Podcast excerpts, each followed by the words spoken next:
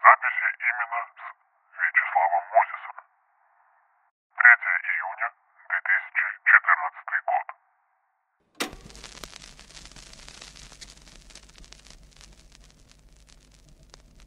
Итак, здравствуйте еще раз, э, уважаемые слушатели. Привет, Илья, привет, Таня, привет, Маша. Все-все-все, не удивляйтесь, что я обращаюсь к вам именно так, потому что эту запись я делаю можно сказать, в недалеком прошлом, буквально за 5 часов до нашего эфира э, так как не имел ни малейшего представления, буду я на нем или нет, но вот решил подготовиться так или иначе.